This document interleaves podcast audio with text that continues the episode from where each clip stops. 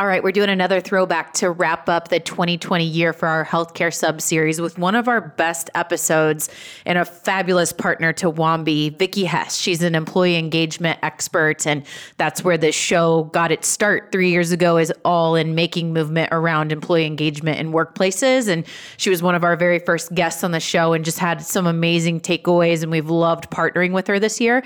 We wanted to throw back some timeless tips from Vicki Hess. So we hope you enjoy. Hey, it's Nikki Llewellyn, and you're on Gut Plus Science. This podcast is on a mission to increase engagement at work. And on this show, we equip CEOs and people first leaders of all levels to make impact. Let's get to it. Hey, it's Nikki, and we're back on Gut Plus Science Healthcare with Vicki Hess. Gut Plus Science was created to help leaders truly impact employee engagement levels in their organizations. And together, as a community, we will make a dent on workplace engagement globally. Well, then we launched a sub series for healthcare because healthcare needs engaged workers more than any other. That's my belief, at least. So here's the treat today. We have an employee engagement expert, author, thought leader, speaker, and she's specific to the healthcare industry. I'm here with Vicki Hess, and we're going to talk shop. Let's go. Vicki, how did you get to this place? How did employee engagement and healthcare become your specialty? Um, when I was a little girl, my mom was the first chief paradise officer that I ever knew. And she taught my sisters and I that we had the power to create the environment that we wanted to live in. And when you're a kid and that's the way you're raised, you don't necessarily know that that's different from other people. Well, when I started working, what I realized was not everybody had the advantage of being taught that as a youngster. And when I started to work with professionals, um, I had to figure out like what was my real sweet spot? What was I good at? And really, what I was good at was helping people find their own professional paradise what I help people learn is how to be the chief paradise officer of their own job, no matter what's going on around them. And as I dug deeper into that, I understood that to be another name for employee engagement. When I wrote Shift to Professional Paradise, my first book, it was all about self empowerment. So then Sigma Theta Tau International, a nursing honorary society, asked me to write a book for new nurse managers. And we called it The Nurse Manager's Guide to Hiring, Firing, and Inspiring. So I dug deeper into the whole inspiring part of things. Then, when I wrote my third book, Six Shortcuts to Employee Engagement, it just further cemented my love of this topic. And nothing makes me happier than sharing really practical, tactical tools with leaders and staff so that they can be engaged and that they can help others be engaged. And so it's really what I love to do the most. And I would consider myself a chief paradise officer. And and I think it's possible to create professional paradise no matter what's happening. I love that story. And Vicki, I saw an Accountemps survey that employee engagement is one of the most hated management terms in business. Why do you think this is? Well, it's interesting. I saw that same study. I shared that with leaders and I asked them, you know, why do you think it's so maligned? And the most common answer, and the one I agree with, is employee engagement implies doing more work. It implies kind of a you're not doing enough when you ask people about their engagement. And usually, when we think about it from a staff perspective, it's not just doing more, it's doing more with less what's important is to have a different strategy. And I often share with my leadership audiences that we've got to go from focusing on employee engagement for the organization to creating professional paradise for the individual. Because nobody wakes up in the morning and says, I want to go to work and be engaged today. I guarantee you on all the house party, Zoom, FaceTime gatherings you're having with your family and friends, the topic of employee engagement has never come up. We all live in this kind of what's in it for me world. And when we work in a company, being engaged doesn't feel like it's something that helps me. When in reality, that's absolutely not true.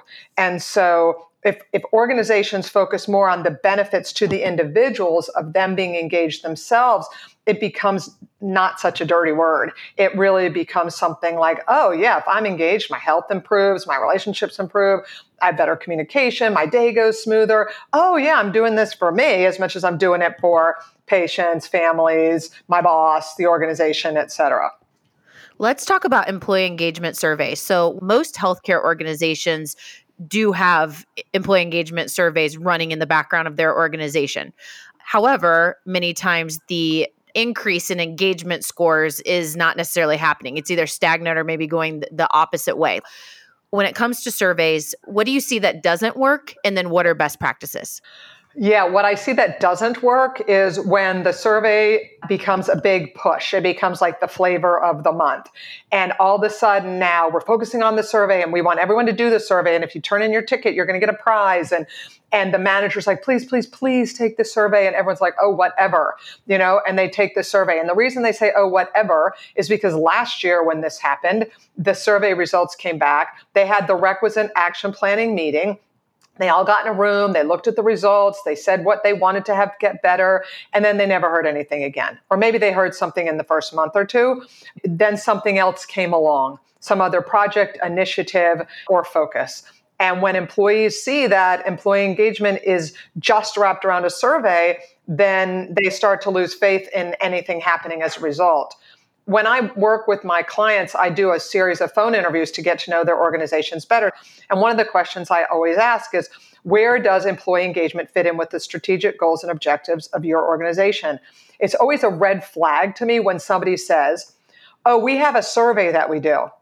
Because to me, that's not fitting in with the strategic goals of the organization. That's a tactical tool that you use when somebody says to me, oh, we have a people pillar and it's an agenda item on every single meeting we had and all of our performance reviews are related to that and et cetera, then I'm like, ah, they've got a strategic connection.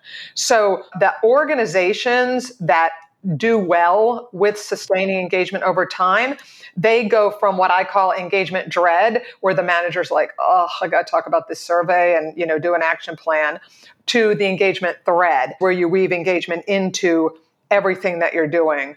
Another way to think of this is engagement goes from being one more thing to the main thing. Think about the last time your boss asked you about engagement. It's not usually the squeaky wheel. Usually we're talking about productivity, safety, quality, innovation, finances, but engagement just doesn't come up. It takes time and people are overextended and underenthused quite often and that's where the glitch comes in. Talk a little bit about executive teams aligning with HR and just your best practices there. Another hallmark of organizations that do well with engagement is that HR does not own engagement. Engagement is owned by everyone in the organization. When it does particularly well, it's because there's some kind of executive level champion, whether that's the CEO, COO, HR, nursing VP, quality anybody across the board but there's someone who is really raising the the rally cry for this as being important and it's even better when there's a whole group of folks. The other thing that i find is that even in organizations where HR and the senior leaders are aligned and it is part of the strategic plan, there's often a gap where leaders don't know what to do. Frontline leaders, supervisors, you know, managers, directors, they know engagement's important, but they're they're kind of stuck. That's where the practical tactical tools come in in making engagement more of a day-to-day thing instead of a big, lofty theoretical construct. Talk about best practices on cadence of getting feedback from employee engagement surveys and how often should we be asking employees to give feedback to be able to guide decision making? That is a great question. And that's a question I'm always interested in asking my clients. You know, what are they doing now? And it's funny, we've definitely seen the trend. It used to be when I first started in this every two years, and then it became annually and now it's more annual plus pulse. And now there are crowdsourcing um, software applications where folks are asking on a regular basis. I think that the timing depends on how responsive the organization is going to be to the feedback they get. So I worked with one client recently, and their managers had quarterly responses that they got and they said it was too soon. Like they couldn't respond fast enough. By the time they got the information you know and got a group together and talked about ideas they couldn't get anything implemented before they were doing a survey again. So if it's one thing one kind of a question on a survey or two, you know, or you have the same question asked over time, kind of a net promoter score, then those are more realistic. If there's too many questions, and too many areas of focus, then everyone kind of throws their hands up and, you know, so like, whatever, I, I can't manage this, so I'm just not going to do anything. So there is no right or wrong answer that I've seen evidence based research to support the right answer that I see is the one that you can manage. So everyone is doing employee engagement surveys, but change is not necessarily happening or it's not happening very fast. Why is that? Employee engagement is part of your culture. And we know that culture change takes time. And it takes going from being one more thing to the, the main thing. And when employee engagement becomes part of the vernacular in an organization, and I don't mean calling it employee engagement, whatever folks call it, I would call it professional paradise. That's my synonym. And my definition of engagement is when someone is satisfied, energized, and productive at work. So employee engagement equals professional paradise equals satisfied, energized, and productive everyone agrees that we want employees to be satisfied, energized, and productive. We all agree that when that happens, patients get better care, finances improve, quality increases, just everything across the board. So the reason that the change sometimes takes so long is because people either lack the tools or because they don't make the time. And when I say they don't make the time, that gets back to that it's not the squeaky wheel. I'm going to take care of what my boss is asking me about, what reports I have to fill out. And if engagement's not part of that in some form or fashion, then I'm going to focus on what is. That's a, a survival tactic for anybody in a leadership role in an organization. So the organizations that are successful drip out information over time. They are constantly doing continuous learning around tools for engagement, and they're really supporting their leaders so that they can um, do the best job possible in creating a culture of engagement. Let's break that down. These surveys roll up into a number of different categories of, let's call them drivers, employee engagement drivers. From your perspective, which of those drivers do you feel has the heaviest impact in my book, Six Shortcuts to Employee Engagement, I talk about this philosophy called It Takes Three. And a lot of times when we look at engagement and survey results come back, all fingers point to what the organization needs to be doing strategically and what leaders need to be doing tactically. And those are fair things to look at. They're important. But the missing piece there is the individual at a personal level. So if you want engagement to grow and flourish and be sustained, it takes the organization strategically. And that's things like fair compensation and benefits, a safe place to work, effective communication. Then it takes leaders at a tactical level. And that's where we get into the relationship that managers have with their direct reports. Are those leaders able to remove obstacles and are they able to celebrate successes, et cetera? But the thing we don't often talk about is the individual at a personal level. And we all know from motivation theory that motivation is internally driven it's influenced by external circumstances. A question I ask when I'm doing keynotes, I'll ask people in the room, what motivates you? So I'll say, you know, 100% internally motivated. Nobody ever stands up. 25% internal, 75% external. I get a few. When I say 50% internal, 50% external, that's when the majority of the audience rises. The reason I do that is I want everyone in the room to know that it's not just the external things that they're doing as a manager and it's not just the internal things that we do personally, but it's the marriage of those two.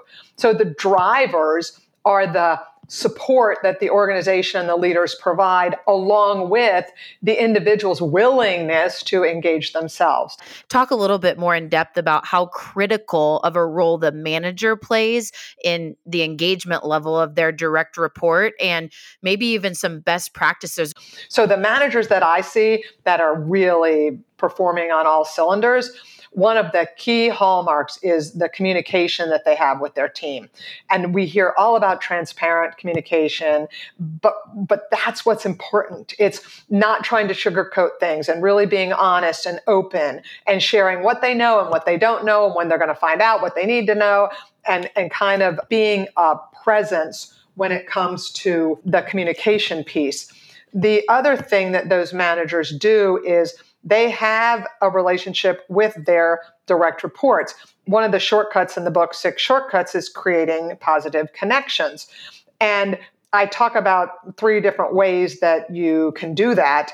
The first is kind of the team meeting that everyone's familiar with. And, and not everybody in healthcare has physical presence. So nowadays, especially even more so, we've got virtual team meetings, and that's a whole nother podcast, I'm sure. But the other piece is rounding. Um, and in healthcare, we're really familiar with rounding because that's what doctors have always done, and now interdisciplinary team rounding. The thing that I talk about with rounding, and, and even something like an open door policy, those are unconscious connections because one party is proactive in that and one is reactive. So they're, they're kind of chance connections, if you will.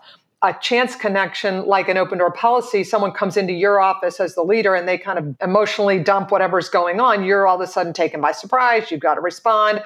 Well, the same thing holds true if you're rounding. So you're a leader and you go out and round. The person's in the middle of doing their job. So let's say, for example, my boss wanted to come in and round with me while I'm making this podcast. I'd be like, I can't really talk to you right now. Um, and the boss like, well, no, no, I have rounding on my calendar. I'm here. You should be happy that I'm here. Well, I can't talk to you. That happens with our employees and our associates that we work with. So we got to recognize that when we're ready to round, you got to make sure the team member is ready to round too. It's really important to do it. The most important, the conscious connection that we want to make is where the manager is ready for the meeting and the team members ready. And that's a one on one meeting. And I cannot tell you how many people tell me they do not have time for one on one meetings.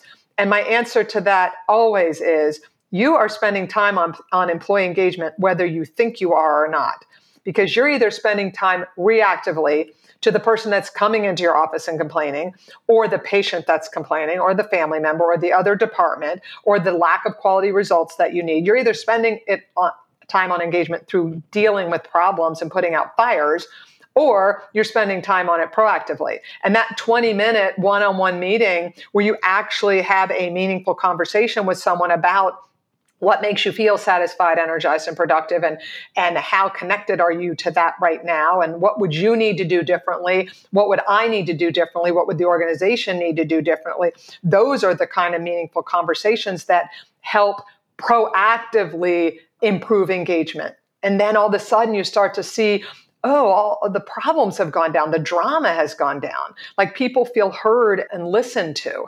And that's what people want is to feel heard and cared about. So, what typical leadership mindset do you see that needs changed when it comes to employee engagement? What I find is that organizations have unproductive beliefs either about engagement or unproductive beliefs that get in the way of engagement. They usually revolve around issues of mistrust or a feeling of lack of respect. I can't tell you how many teams think that they work the hardest or that they get the, the most difficult assignments. We're the ones that get dumped on, those kinds of things.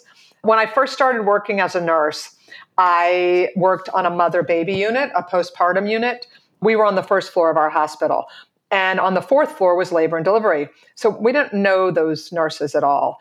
And about two weeks into my orientation on my unit, I said to my preceptor, How come we hate the labor and delivery nurses so much? And she said, What do you mean? Who told you that? Nobody hates the labor and delivery nurses. And I was like, Oh, yes, that's all everybody does is complain about those nurses.